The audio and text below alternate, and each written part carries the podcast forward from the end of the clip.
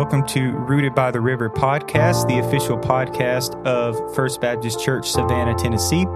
My name is Braylon Lashley, and I'm the Associate Pastor of Worship and Youth and Media and lifting heavy things when need be and uh, celebratory lunches. And I am joined by my friend, brother, senior pastor, colleague, softball enthusiast, fisherman. Um, I'm running out of words here. So, out of your responsibilities, music, youth, celebratory lunches, and lifting heavy things, what are you the best at? Depends on the day. Depends But I on would the like day. to say celebratory lunches is up there. Yeah, lifting uh, something heavy up to eat, I think, is uh, combining of the two. So you're you're good at you're you're pretty good. There you go. My left singing. bicep is bigger because of the fork Yeah, coming to my go. mouth. There you go, bro. Uh, well, good to see you, man. Glad to be recording and uh, excited about our time together. You've been doing all right. Yeah, man, been doing great. We have uh, really just caught stride for the fall, and uh, we've got high school football coming, and we've got school back in session. We're continuing with our sanctification class on Wednesdays.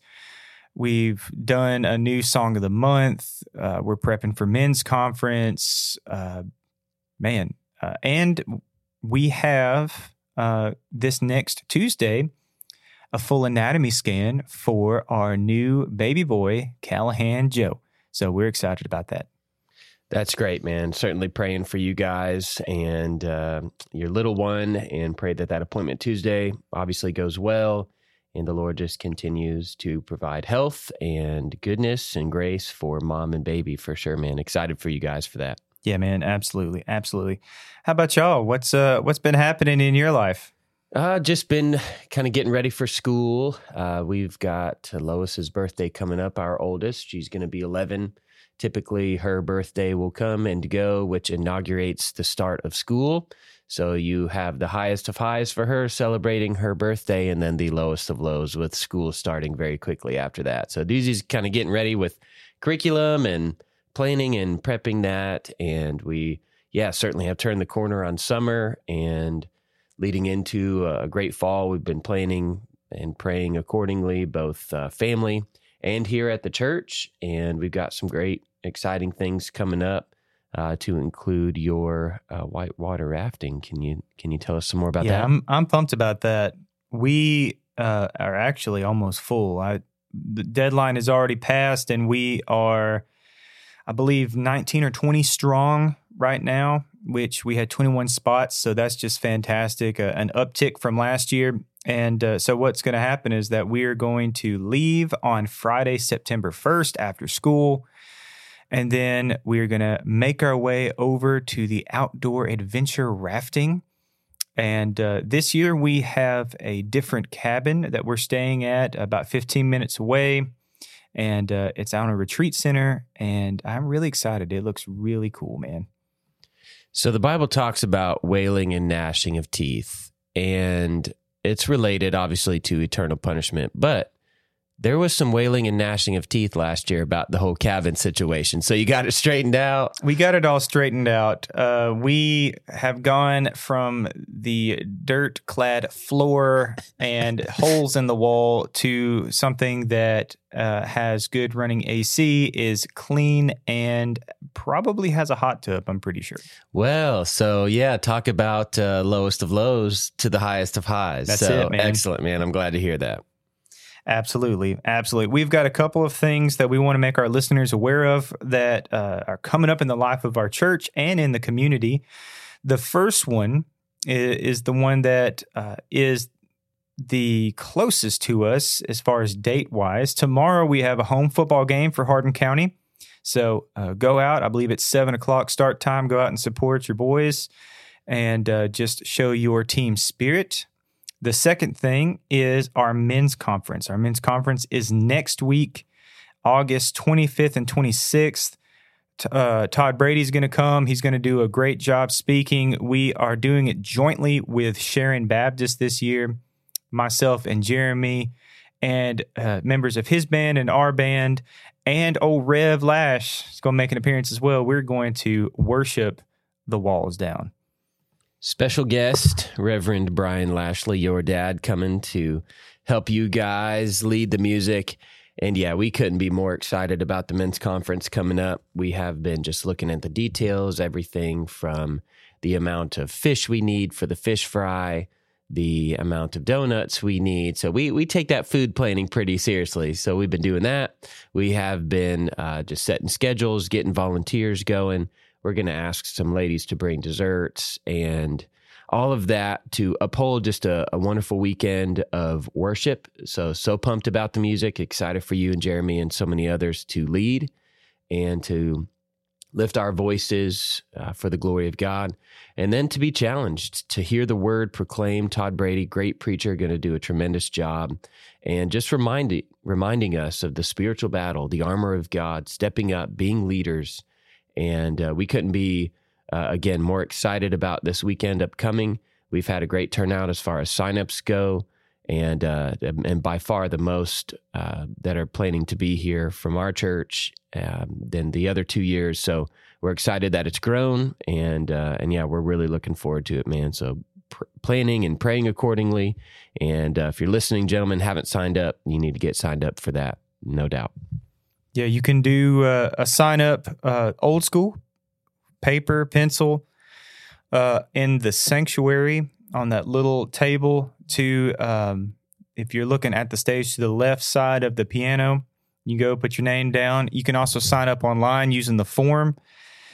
But make sure you don't miss out this opportunity. As I've heard growing up, don't cheat yourself out of a blessing. I think the Lord is going to bless us tremendously this weekend or this coming up weekend. Also, uh, I know that you, Dr. Bosak, are actually falling on the fishing pole and uh, humbly serving uh, the men of uh, our church and Sharon Baptist by going down and casting your pole into the waters of the Gulf. So, we're recording this on uh, a Thursday. So, last night we were at church and I was telling uh, those who were there, you know, I I don't want to pat myself on the back. I don't need a thank you, but I just want to tell you the kind of pastor I am, right? And you you've provided a good segue to say it here on the podcast that I am willing to sacrifice my effort, my time to go down to the Gulf of Mexico and to catch as many snappers as I can to come back for the fish fry. I know I know some are are just more committed and willing to put themselves out there for their flock. And I, hap- I happen to be named among those. But uh, all joking aside, uh, I'm, I'm looking forward to getting down fishing, obviously. And uh, and prepare for a good fish fry on Friday. Hopefully, we're going to be able to have snappers as opposed to catfish, and uh, and have a good time for that. So, if we're going to have fish, somebody's got to catch it, and it may as well be me so selfless, so selfless. I'm not salty at all about it because I can't go, but that's okay because I get to hang out with my family and uh, that anatomy scan with old Callahan Joe. Salty, salty, pun intended. That's exactly so, right. You caught you caught it. You a caught the drift. Yes. A different kind of salty up Correct. here for sure. Correct. But yeah, man, men's conference going to be great. Hopefully, uh, we will just have a tremendous uh, fish fry Friday night, great food the next morning. But uh, more importantly than the actual food, we're going to uh, dive in and be fed spiritually. And uh, yeah, we're we're looking forward to all the different aspects of that weekend coming up for sure. Awesome. Two more things for you. Uh, one is we have started on Wednesday nights after service over on the basketball court by the student center pickleball you don't know what pickleball is, pickleball is the mix between tennis, ping pong, badminton, and Wii Sports. So that's pretty much what it is, right? Yes, the ball does look similar to a pickle in its hue, but it is not shaped like a pickle. That would be weird, right? So make sure if you want to get plugged in with pickleball, go ahead, come to Wednesday night service, and then afterwards go out there, have a blast. They'll be out there. We've got lights so you can have all kinds of fun until we tell you to go home. So, the last thing that I want to bring up to you guys, um, I'm going to have a youth parent meeting Wednesday, August 30th. There are some things that as we go into the, the new year, specifically the fall, that uh, we need to discuss. I've got some new students that uh, their parents need to be caught up to speed on what we do in the life of rooted youth. And we need to discuss uh, the upcoming events and different things. And I honestly want to have a heart to heart and be able to minister well to the parents and the youth that are under my care. So I want to make sure that I can answer as many questions as possible. So mark your calendars Wednesday, August 30th after services. Meet over in the Student Center. We're going to have a blast. Uh, we are going to pray for the families, for the youth group, for the church, the community, and for the rest of the year that God would do a mighty work in our midst. So, ministry to teenagers is crucial. It's important for them to lay that foundation of faith, but it's also important to recognize that you uh, take seriously the discipleship effort of parents. So, I love that you want to come alongside them, pray with them, minister to them as well. And uh, and help equip them uh, for leading their families. So that's wonderful, man. Excited for what God is doing in the student ministry, and uh, I know this kind of it's become almost an incidental mantra. This blending of faith and fun, uh, things like the rafting trip, but also um, praying and, and, learning together and uh, diving into the Word. Man, so well done. Excited for what the Lord has in store for y'all. We're gonna shift gears now. Uh, this podcast episode is entitled "Theology Questions Everyone Should Know." And uh, this is going to be part one of a part two or two part series on these questions that we feel are very important. And there are certain concepts within the Christian faith and Christian doctrine that we deem uh, to be vital for the Christian life. And so we want to discuss them briefly, discuss biblically what they are. Uh, and also, we want to give you some book recommendations. I know that we do a lot of book recommendations, podcast recommendations but uh, there are several that I think would be uh, myself and uh, Dr. Bosak.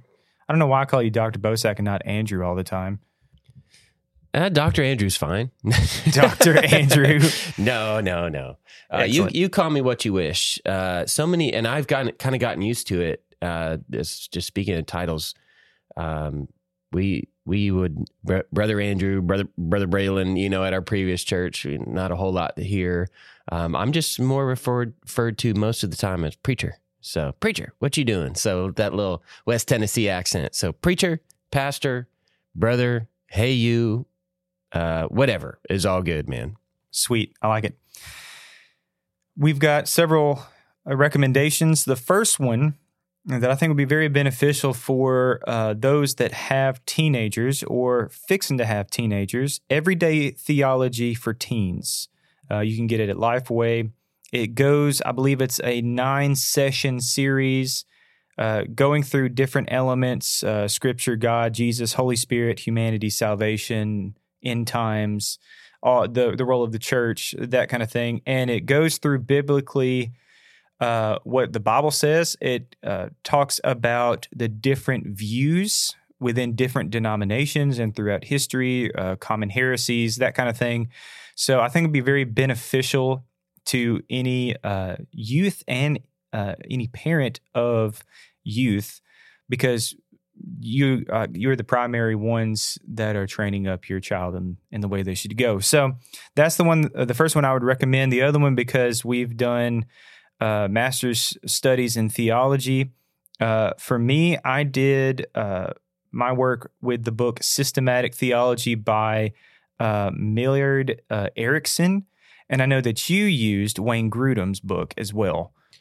Used Wayne Grudem. Uh, it's a it's a good uh, good resource. A couple others, and these are giant books. I mean, these are tomes basically. There's another one that just has uh, different articles, uh, but very substantive. It's the editors Elwell and different people have added to it. So you got Grudem, you got Elwell, and I've enjoyed Frame, uh, Frame's Theology, another giant book, and uh, I certainly recommend them for looking into issues deeply but at the same time, uh, if you would want to do that, uh, particularly those here at First Baptist Church, I've made my library open to anybody who wants to come and borrow, to include those theology books. Now, I will say, when I lend out a book, I usually inscribe the inner cover says you have borrowed this book from Pastor Andrew, and if you do not return it, may you be accursed.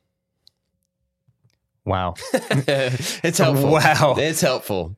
I, I've gotten them all back. So I, it's, it's I would imagine so. Yeah, oh my so- gosh. Oh man! So, in all seriousness, uh, First Baptist Church, you're listening. Uh, these theology books are at, at your disposal. You're welcome to them.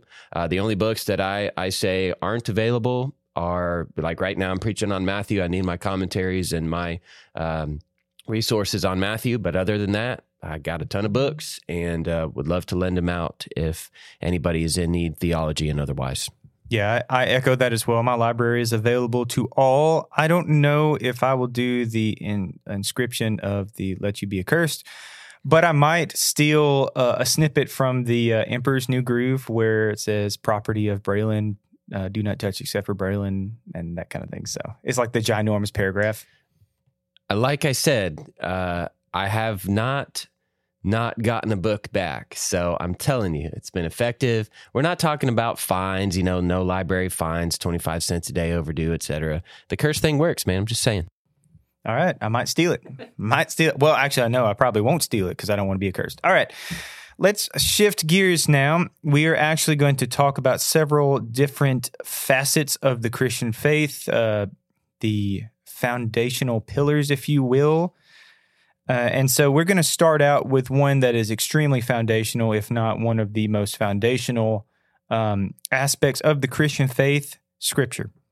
And uh, specifically, uh, talking about several different points. And so um, we're going to start out with just you can talk briefly, uh, just give us a brief overview of Scripture, just your your beginning thoughts, and then we're going to dive into a couple of different questions about Scripture. So this is kind of how I'm seeing this particular podcast. We just referenced some theology books. Those last few we we referenced Grudem, Erickson, Frame. Those are five and six hundred page books, and there's literally hundreds of pages devoted to Scripture. So if we like we regularly do, we'll give food illustrations. If one of those books would be like the main meal, the entree, then all we're really going to be able to do is cover a little bit of the appetizer. So this is going to be uh, not exhaustive. I mean, there's no way in a in a short podcast in this this context for us to be able to discuss this uh, at length. But we're going to touch on some of the things that are helpful as we think about these different aspects of theology as we discuss them together. So this is the appetizer, and if you want the entree, come to our uh, office and uh, and grab it. You're more than welcome to do so. But my thoughts on Scripture is is is really uh, there's there was a shift, and I really can't pinpoint it uh, as far as a particular time. But growing up in church, hearing literally my entire life, this is the Bible, this is God's word, this is how we direct our lives. It was something that I, I think I had skewed in my perspective, uh, developing that that this is this is uh, essentially God's list of rules, and I would feel bad when I broke the rules, and I would say, "Man, this is uh, this is a a weight around my neck almost. Important, certainly, and I saw the Bible as crucial, but it was something that more, I would say, inhibited me and was a struggle. And and my perspective change was this. And again, I really can't pinpoint it when it happened, but I began to see the Bible more as God's uh, charitable, gracious, loving way that he inserts his truth into our lives and yes giving us rules no doubt but giving us the way to follow the rules the the meeting us in our time of need and e- even drawing us to himself with continued reference to prayer and and love uh, for our time before the throne, and and calling us to greater faithfulness.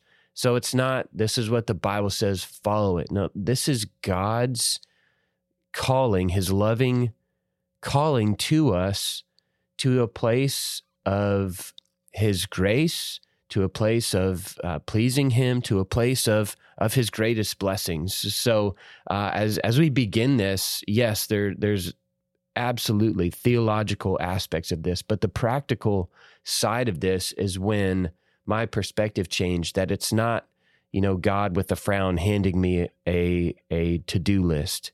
It's God, you know, in His goodness and grace, giving me a guide to direct my life with for the sake of my flourishing and for the sake of my family and for the sake of our fruitfulness. So, so grateful for that perspective change. Not sure when it happened, but I'm surely uh, grateful that it did.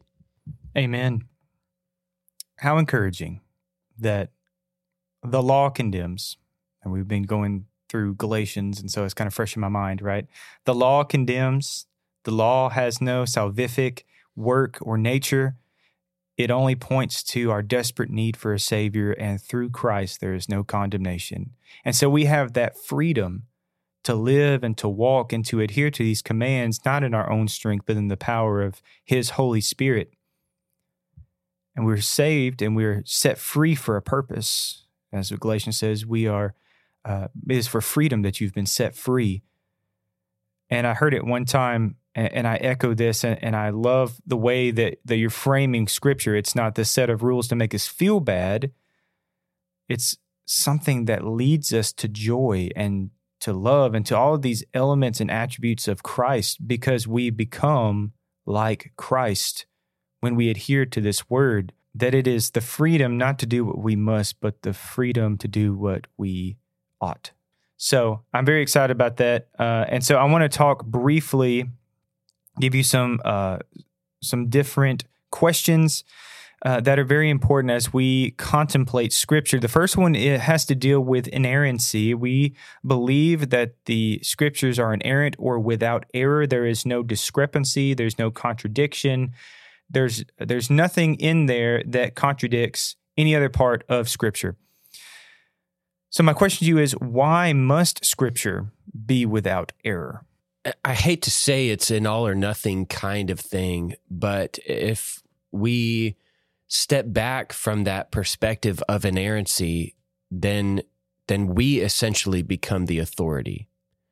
Every Sunday we place ourselves under the authority of scripture and saying this is this is God's inerrant word to us. And if we will back off of any part of that, being true, then again, with another food illustration, then it just becomes, instead of an authoritative word, it come, becomes a biblical buffet. Give me some of that joy. Give me some of that peace. Give me some of that freedom. But that other part of make disciples, that other part of bear one another's burdens, that other part of give generously, those other parts of et cetera, et cetera, the, the maybe more difficult parts of following Christ, I'll just leave those on the buffet. So it's either, it's either, and it, I mean, it really, I guess, is as simple as it's either God's word or it's not. It's either his authoritative, loving word to us or it's not. And once we once we will back down from the foundation of inerrancy, then everything else crumbles. So if his word isn't authoritative, and let me just let me just you know buzzword this, if his word isn't authoritative in the area of gender, and that there's gender roles, if his word isn't authoritative on the gender roles aspect, then why would it be authoritative and inerrant on the salvation aspect of it? Why would I believe John 3:16 and not those areas of first Peter where he talks about gender roles? So again, once we once we discredit one part, then what makes the other part important? So again, there's so much more to it, but it's kind of a an all or nothing kind of thing. It's either inerrant or it's not, and it's authoritative or it's not. I agree. So, obviously, scripture within itself does not contradict itself, but it also has, and I said it multiple times, and I believe in previous um, podcasts, there is a historical uh, validity to scripture as well. So, it actually is backed up by historical events. It's uh, it is faced by the same criteria that historians use in other writings, and so uh, everything within scripture, all the criteria that we put on scripture, including it interpreting itself, lends itself to it being inerrant and uh, and so well said about either it's an all or nothing thing. If there is any error within, then there is cause for concern and relativity to uh, to our thought process. We become God at that point, really, because we can choose what we can what we can and cannot dictate as being truth. I love what you said about the historical aspect of it and this whole I don't know if we're pr- going to get into the specific theological perspective on inspiration. I might be jumping ahead, but there's there's the reality that it's inspired and because it's ins- inspired, it's inerrant came from the, the Holy Spirit inspiring uh, men, human authors to write these things down. And yet you can see uh, their, their different personalities coming through. You can see almost what the Apostle Paul was like by how he wrote. And you touched on the historical aspect of it and there being no contradiction. And the reality that you have different accounts of certain events in the gospel, so many people will cite that and say, well, this gospel says something different. Well, no, that's just different guys seeing it from different perspectives. That's one of the reasons we actually know that it's a valid historical account because these were different people from different perspectives, different walks of life, different backgrounds. So they're going to interpret their events around them differently. It, there's no contradiction in that. And yet, what so many people use to argue against the Bible is actually reasons for us to believe it. Even if you and I would give a commentary on what happened in the office this morning, I would talk about different events. We're in the same place. We walked into the same office but we're different people, different backgrounds, coming from it, different perspectives. Your office has a window, mine doesn't. So that's going to change the way we see things. And it's uh, historically uh, valid, a an incredible document with no contradiction, and yet you see some of the aspects of the human author coming out, and some of these supposed contradictions actually shows us and reminds us that no, these are accounts of actual events. Because if it was one contrived story, Matthew, Mark, Luke, and John would have gotten together and said, look, we got to fake these accounts. They all got to be the same. And it would have been exactly the same. But the way we know that it wasn't is because different guys from different perspectives. So the historicity aspect of it is another wonderful thing to discuss and, and think about as well. Amen. You know, I like the uh, the word historicity and canonicity and all that fun stuff. Threw that in there just for you, man. Your eyes light up with the Thanks word so historicity. You're welcome. I'm here, just excited. I'm here for you, man. That's right. I'm just excited I can pronounce it.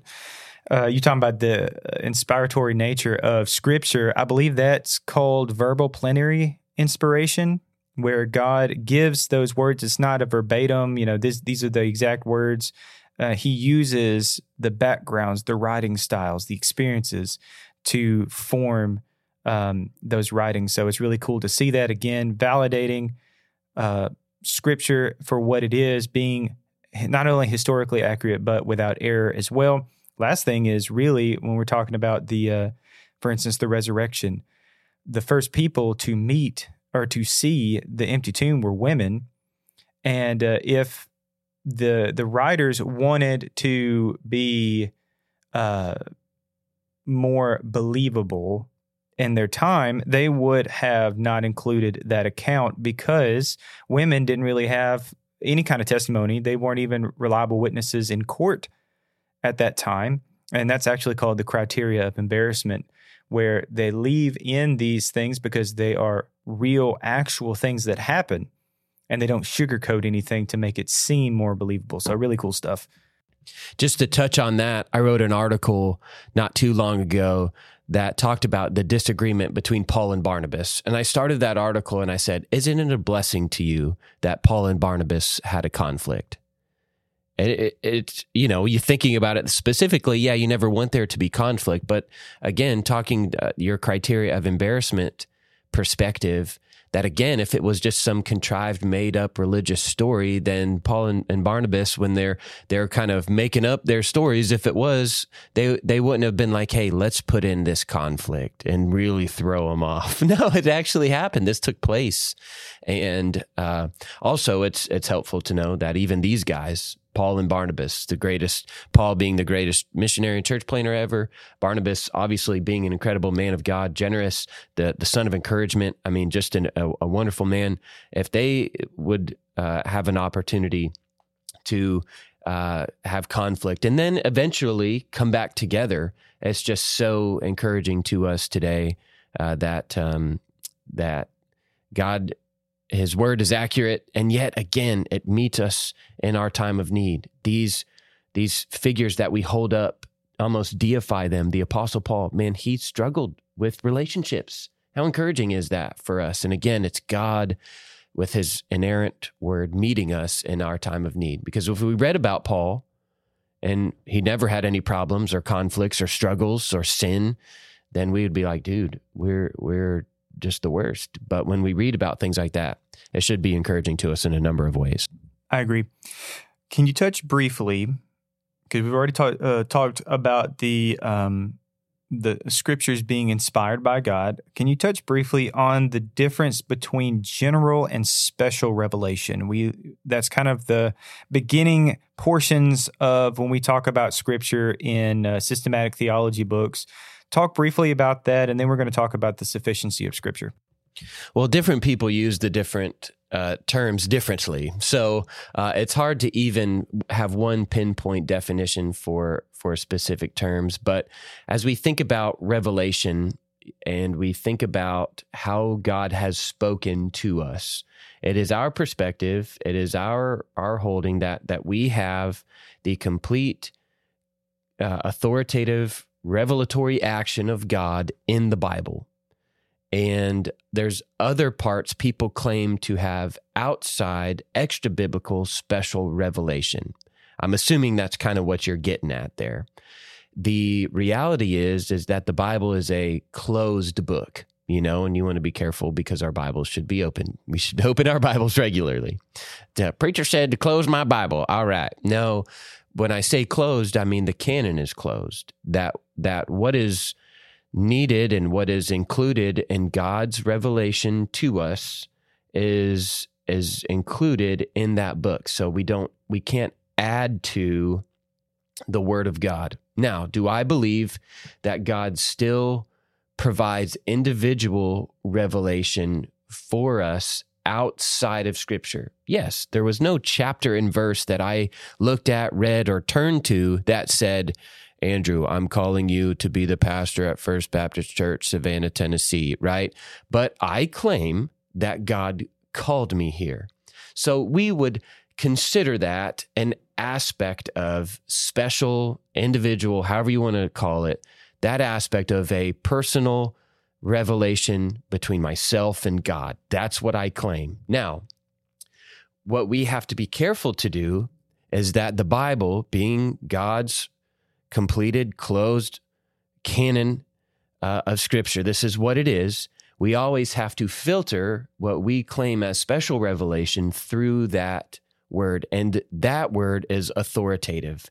The Bible is the ultimate authority we are children of God. We believe that He provides us, you know, and impulses and and inclinations as to what his personal will for our lives is. But if those claims ever contradict the claims of Scripture, then we say the Bible is what is authoritative. And again, this is God being charitable and gracious to us. Hebrews 4:12 says, "For the word of God is living and active, sharper than any two-edged sword, piercing the division of soul and spirit and joints and marrow." And here we go, discerning the thoughts and intentions of our heart. Because our heart is deceitfully wicked. And a lot of things that we can maybe even claim or discern from God. And, you know, you've got so many people, well, this, you know, they, in every coincidence there's the Lord, and you know there's all that aspect of it, um, and yet at the same time, God is certainly sovereign. So the authority is the Word of God. The authoritative revelation that we have is found in the Bible.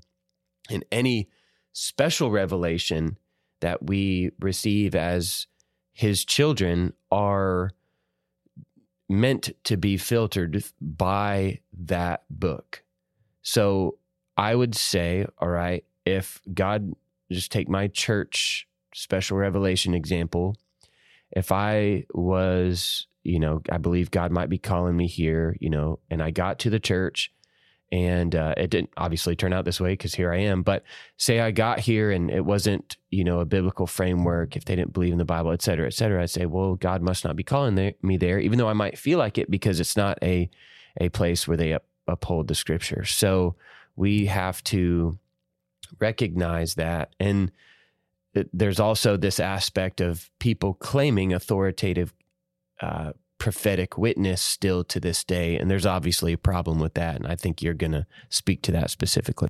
Yeah, I actually put up a, uh, a podcast from For the Gospel talking about are there uh, modern day prophets? Are the modern day prophets reliable? Um, there's another one talking about the apostles. Some people call themselves apostles. Uh, there's problems with both of those titles, obviously, because it assumes that your word is on the same par as Scripture, and we believe that uh, Scripture is indeed sufficient for everything. The Bible is closed, like you're talking about.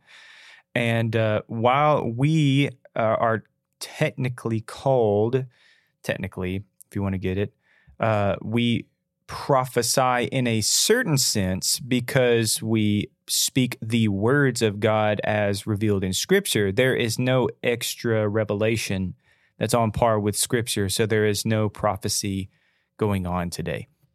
So the prophetic outflow, if you will, is meant as we communicate the word of God. As the Lord allows us to teach and and speak and dig into after careful study the word of God, not hey, I woke up this morning, I had this vision this is what we're going to do. It, and and there are some people that are claiming those words of prophecy and claiming that their word is authoritative on par with the word of God. We would push back against that and say that the Lord yes still does lead us by his word, but he does so through the Bible. Agreed. And if you want um avid example of that. You look at the uh, Branch Davidians in Waco with David Koresh. You look at Joseph Smith having some extra biblical things. You look at Mormonism. You look at all these different places. You even look at the Catholic Church using non inspired writings, um, you know, like the Apocrypha and the Maccabees and all these things. And uh, there, there are contradictions there.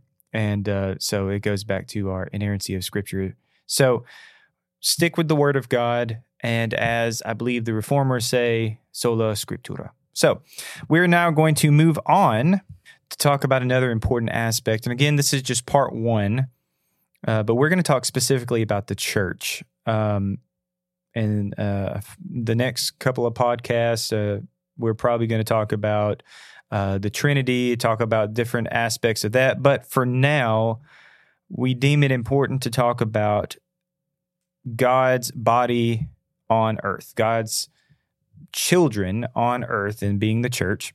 So I, I want to talk about this briefly and give you a kind of a statement and then have you uh, just talk about the importance of it. Tell uh, talk to me about the importance of Jesus being the head of the church and not the pastor, the elders, the deacons, the financial people, or the uh, building and grounds committee? Well, Christ being the head again, this this aspect of authority, and he he is the one that died for the church. That and and again, we just can only speak really from our personal perspective, but just as a pastor, my my job is to not provide my perspective, my you know own personal vision or anything self-serving when it comes to leading Christ's church because he's the one that died for it. He's the one that established it. He's the one that will grow it and he's the one that's going to return for her. So it's it's his church.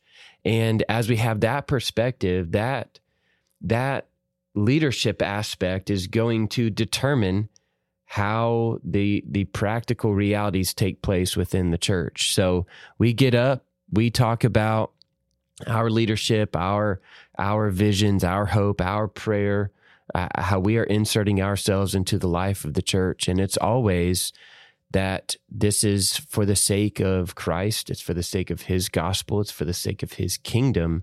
It's you know in given to us in stewardship and as we are leading and as we're discussing on this podcast we're we're both leaders in the church but our leadership is directly impacted by our perspective that we are here not to grow Andrew's church not to grow Braylon's church not to to even grow the church ourselves at all. Our job is to uphold Christ. Our job is to worship him our job is to place ourselves under the authority of His word.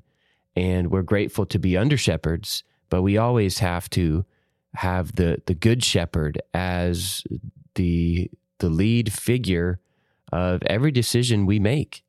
And that really does change so much of the, yes, kind of theological perspectives, but it does change the practical outflow of how we lead we're here to love and lead God's people and to steward this for a time and to be under shepherds for his glory. And so much of that is relevant when we will look at, I think in a second, John 21, when it came to Jesus commissioning Peter essentially uh, as an under shepherd. Yeah, absolutely. So, uh, obviously, us being pastors, we have uh, the good shepherd, as you mentioned, which is Christ, head of the church. And then we have the under shepherd, which I would call you the under shepherd. And then if you've seen The Office, then I am the assistant regional manager to the under shepherd, I think. So you're welcome. But that's important to understand our roles because I know for me, there are some churches that will sit in staff meeting and they'll say, "Why is our attendance dropping? Why is uh, there not as much excitement in ministry? Why is there not a lot of excitement in our in our congregation? Um, why does it seem dull? We got to do something different. We got to figure something out. We got to do something. We, we, we, and it's all the way home. And so we have to. You're welcome. So we have to we have to rub heads together and figure out what God wants from us when in actuality we don't actually seek out his counsel to achieve what he's called us to do in the first place. I remember sitting in multiple different meetings in my past times of ministry and I had no words to, and I was just coming up with trying to come up with anything and everything that would possibly be a good idea and then you realize and after a couple of months of doing it that it doesn't work. Where do you go from there? Does that mean that god's dropped the ball? Does that mean that he doesn't want the church to flourish? No it means that you haven't tuned in to his blueprint for your church. So what we need to do is just pray for god to give us a fresh direction to preach the word with clarity and precision and accuracy and prep and to lead our ministries as you said to love each other and love God as well. Well, shout out to Jared C. Wilson, who I'm sure is a listener. He is avid a, listener. He is a professor at Midwestern Seminary. He is an author, a pastor, and he runs the For the Church uh, entity, the resource from the seminary.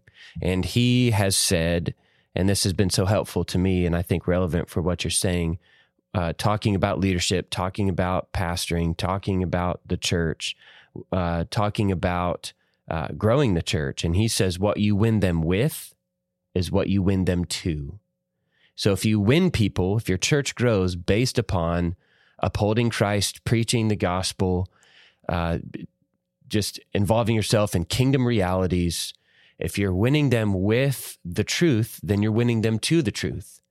If you win them with anything else, an experience and that's that's kind of and there's nothing wrong with being relevant there's nothing wrong with you know being up to date there's nothing wrong with you know uh, different aspects of uh, of speaking the language of of younger people, if you will. Now, I think some churches have taken the trendiness to another ridiculous level. However, we're not going to get into that. It's just part one and an appetizer after all.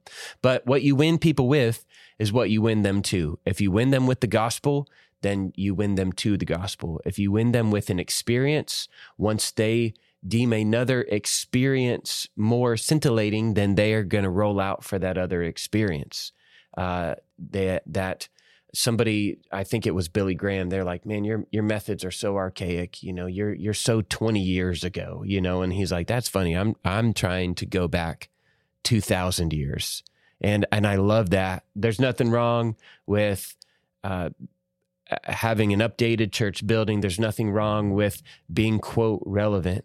But anything else that is not uh, done with with Christ as head and Lord and King is irrelevant, and uh, that's that's how I think we think about the church as an under shepherd, as the assistant regional manager, whatever you're calling yourself.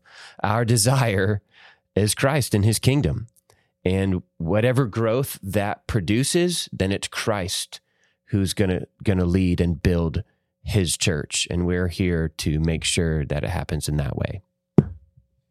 Amen. Amen. Does that mean I can't I can't do pizza every week in the youth group? Is that what that means? That makes me sad. If you can eat pizza every week and still feed them theologically, you got time for that, then great. Um, but I think you're getting at the lack of substance in some ministry efforts. Because if you're feeding them pizza, once they get tired of pizza, they, they go move on to something else. Yeah, I'm with you on that. We never want our ministries, and and I know I can speak for you as well as myself. I don't want the youth group when they get out of youth group and they go out and they reflect on their time in the rooted youth group I don't want them to say, well, what was your favorite part? What do you remember most about that? I remember all the fun trips. I remember all the pizza. I remember all the fun times with my friends. No, I want them to look back and say, I grew so much in my walk with Christ. I learned so much. I saw God do amazing things in my life, growing me exponentially in my knowledge and my dependency and my communal outreach and my unity, I saw us grow not because of all the fun events that we did, not because of the pizza or the prizes or the games or anything like that. I saw us grow because we sat together and dove deeply into the Word of God. We're saturated in the Word of God. It changed us. And then we lived it out and we saw great things because of it. So, and I know that you are of the same mindset. It's not just about the fun experience, it's about what Christ can do in and through us, through his word and his spirit. Let's move on here. Let's talk about church leadership. Let's talk about the under shepherds of the church. Now, there are several different leadership positions in the church, right? And I want uh, briefly, if you could, tell me and the listeners the different types of leaders in the church and why they're important, and then we'll just get the ball rolling from there. Well, just straight up biblically, and there's going to be different outflows of these two offices, I think. But biblically, there's deacons and there's elders. And the elders are are called overseers. That's this is where the office of pastor comes from. There's there's no separate office. Now there's there's some I, I, think wiggle room where where some people can can get off base here and and how they can justify you know the the different offices if you will in the church you've got you've got you know elder you got pastor you've got minister you've got director you've got all this different stuff. And uh, there there is a, a should be a clear designation with those things. So there's deacons, which are the servants of the church, and then there's the elders, the overseers, where the office of pastor comes from. There's there's there's no other office. Now, could there be other staff, different people that work? Well, of course. There's there's no, you know, biblical administrative assistant, but we wouldn't we wouldn't say, you know, that office and and that that job is unbiblical. So let's not get crazy here. But as far as the offices, there's two of them now, I do think there is a a particular specific calling on a pastor, and I, I see that uh, with Jesus and Peter, and I take my framework as a pastor from there, where Jesus said, "Hey, if you love my people, feed them. If you love my people, uh, intercede for them. If you love my my people, lead them well." And that that essentially lead, feed, and intercede aspect of ministry again changes completely when I see my job as stewardship of Christ's people. These aren't my people. This isn't my church. Now, we can use that terminology sometimes. I don't think it's wrong or sinful talking about my church, but in the end and at the beginning, I'm here at the good pleasure of God to see uh, fit to lead his people. And that profoundly changes my perspective as a leader. That uh, I I am certainly included in the office of elder, and there I I believe there is a specific outflow of that that that office is is held as a pastor. And there are some that that call the pastors uh, among the other elders a first among equals. And I, I believe as there's the authoritative structure there, that that is key, that those, those others who are elders uh, speak into and should speak into the life of the church. And uh, the Bible's clear on this. There's safety in many counselors, and there should be that healthy discussion amongst the leaders of the church. Now, just take you and I. You're a minister here. You're ordained, and uh, we we talk about, we pray about, we uh, lead the church together. But just just say there's a, a problem, an issue that that comes up within the church. Well, because I'm the pastor, you know, the the first among equals, as it were, and the uh, the person who uh, is in that that office of leadership, that's going to fall at my desk. That doesn't mean what you have to say is irrelevant.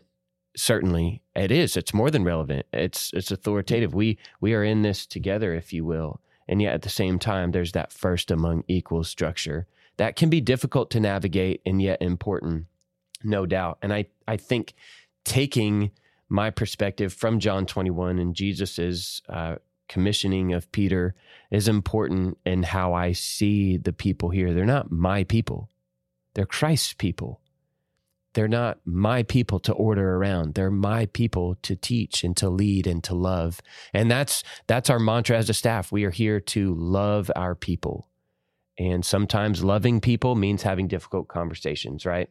Um, and and we do that. So there's different outflows of the word love, but we are here as under shepherds. We are here to lead God's people, and we are here to take seriously then as elders the requirements that are given for elders in Scripture. I agree.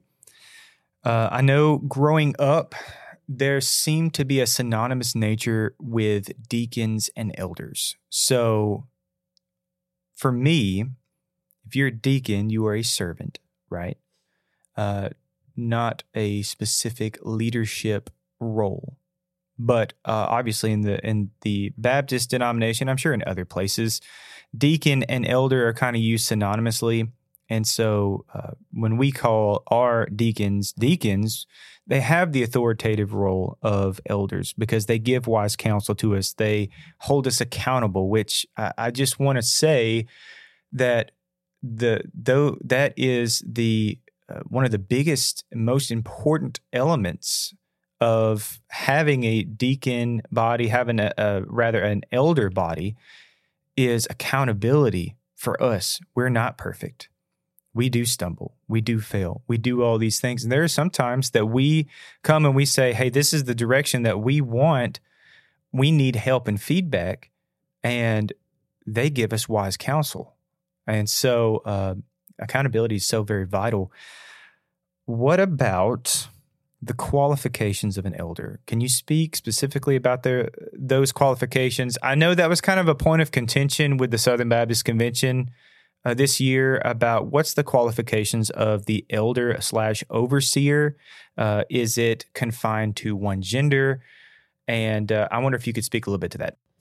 The answer to that question is yes. And we are going to save the practical outflows of that discussion for part two or three, because I know we're bumping up against the time. I think we wouldn't do justice to that answer to to get it in here at the end. But I just think, in a general sense, we need to take the qualifications for elders seriously.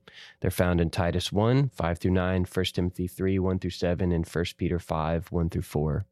The reality is, is that pastors are people, sinners, sinful men. And yet at the same time, if they are called to teach and to lead and to accomplish the work of the ministry in this way, they're going to give uh, a, a, more severe account, a, a, double account. It says that that there's if you're a teacher, you're going to give an account. That pastors and elders are going to give an account for those souls that were under their care, and I think the church should and can and must do better about not just looking for charismatic speakers not just looking for people to entertain them, but to take seriously these elder qualifications that are germane to character. That character matters more than charisma. Now, is it okay to have a charismatic leader? Sure. Is that okay for that to be the only thing that matters? Well, no, of course not. God says that this this man, this leader, this pastor must hold the qualifications well as an elder. Now, is that pastor going to sin? Yes, we can't expect a perfect pastor. There, there is none.